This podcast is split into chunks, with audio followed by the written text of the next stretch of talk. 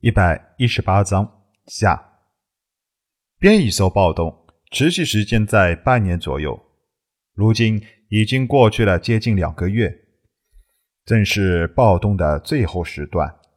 不少新奇古怪的变异兽纷纷的跑出来耍耍威风，这下可让宁勋兴奋不已。这次真是捡到摇钱树，想不发财都难啊！要知道。不同种类的变异兽有着不同的价值，不要以为变异兽全身只有皮毛有价值。变异兽的皮毛在服装的确是很贵重，但变异兽的其他部位也都是非常珍贵的奢侈品。变异蛇的眼珠可以散发着晶莹的亮光，而且毒性越是大的变异蛇，眼珠的亮光越强，是贵族们最喜爱的装饰品。还有一些变异兽的骨头器官在医学上有很大的用处，一些人造器官的合成都需要用到，价值也是非常昂贵。还有一种变异香狐，是一种特殊狐狸的变异品种，其骨头粉末可以制造成女士特别喜欢的香料，幽香迷人，在国际上售价也是非常昂贵。这些东西。也只有怪博士这个生物学专家才能研究的如此透彻。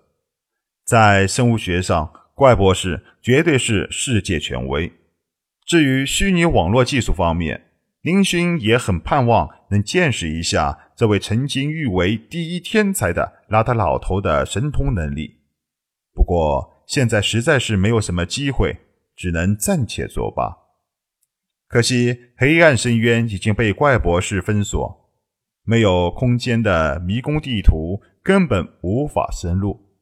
否则，宁勋真想去把怪博士研究出来的那些濒临灭绝的植物偷来几艘运输舰卖掉。那些东西虽然没有变异兽的经济价值大，但也是一种价值很高的生物品种。宁勋只懂得一个道理：这个世界上。就是越稀有的东西就越值钱，这是永远不会变的真理。没想到怪博士比我老宁还抠门，宁勋不禁对怪博士有种相见恨晚的感觉。各种各样的变异兽，宁勋都没有落下，每一种都抓回去了不少，准备在领地内进行大规模的繁殖。当然。怪博士的实验室中也被关押了不少的变异兽品种，以备研究使用。又是忙碌了一个多月，才算是基本完成了所有的工作。至此，林勋离开六星领地已经有大半年了。正当林勋长舒一口气，准备让战衣带着变异兽返回领地的时候，张鑫和一根垃圾星上首领匆匆赶来找到林勋。说要商议一件非常重要的事情。问清事情原委之后，林勋才知道，他们也想离开垃圾星，跟随林勋一起到科技社会闯荡一番。林勋略作考虑之后，便答应了。张鑫能够在立即离开垃圾星的这两年内，靠经商做上塔卡部落的首领，必定有着很强的能力，的确是个人才。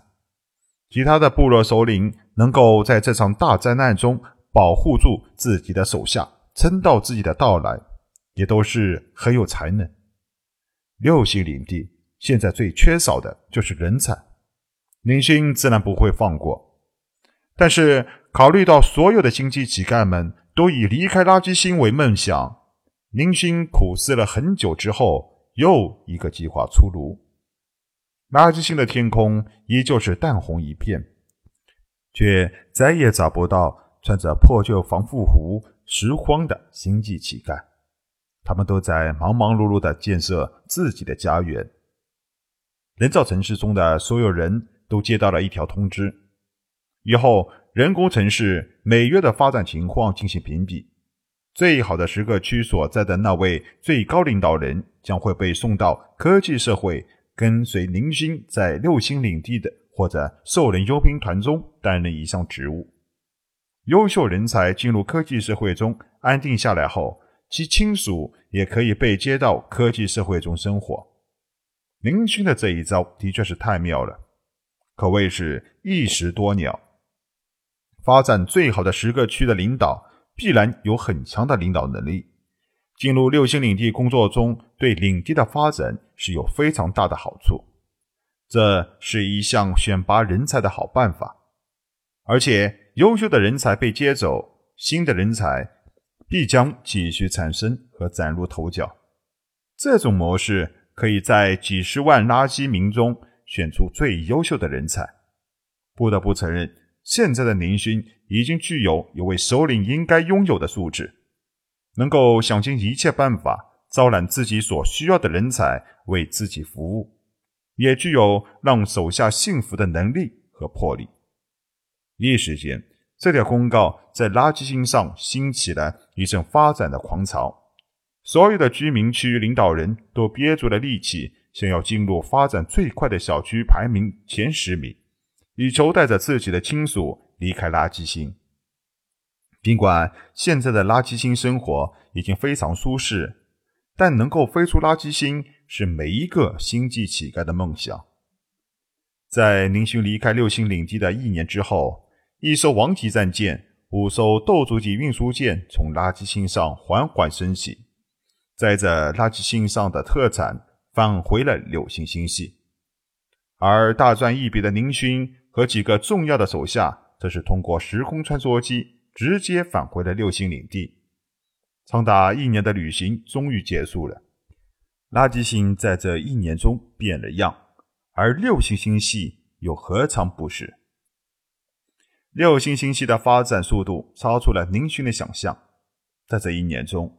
已经由原来的贫穷落后的领地变成了一个中等经济实力的领地，在各项指标方面已经不下于一些小国家。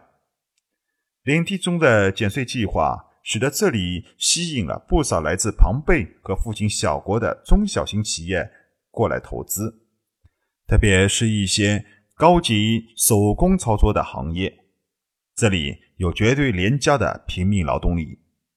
现在的六星领地运输队已经渐渐地打出了品牌，也不仅仅局限于附近的星际运输。最远的运输队伍曾经跨越数百星系进行超远航星际运输。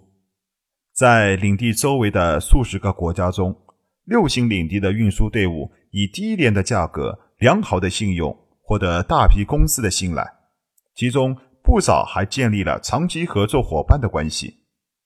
如果不是领地中的人口少，从事运输行业的职员缺乏，垄断附近新域运输业也不是难事。在奴隶解放计划方面，再次有一大批奴隶升级为平民，还有一批先进工作者成为了公民。这些人在领地中很受大家的尊重，因为他们的确是为领地的发展。做出了巨大贡献，比如目前六星领地最大的运输公司六星护航者公司董事长龙在天就是新升级的公民中的其中一位。龙在天在短短一年内，通过一条运输艇发家，开始搞运输，艰苦奋斗，获得大笔资金。他利用这些自己扩大运输队伍规模。还从其他国家买到一艘很先进的军用运输舰。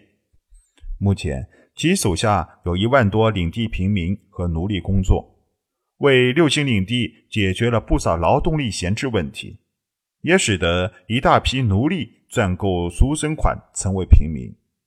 另外，不得不说的是，太空陨石采矿队伍的发展。在上次小宝将一大批采矿机械低价出售之后。领地中的矿物产量不断提高，由于工艺和器械等级的提升，甚至还发现了不少稀有的材料。宇宙无边而又神秘，在这种陨石群中，一颗不起眼的大石头上发现了稀有金属的概率，丝毫不比宇宙中三大财团联合运营的事件大年华的头等奖彩票高。得到宁勋同意。高重量当中，以高价买下了这批稀有材料，让发现者发了一笔横财。这直接导致了加入太空采矿队伍的平民和奴隶数量的剧增，现在的太空采矿队伍每年的产量相当可观，已经基本上可以达到半颗矿质星球的产量。目前正在尝试在附近星域的国家进行出口。由于价格相对低廉，质量上又不下于一些星球矿，在各国很受建筑工程队伍的喜爱，销量也非常好。总之一句话，现在的六星领地已经完全大变模样。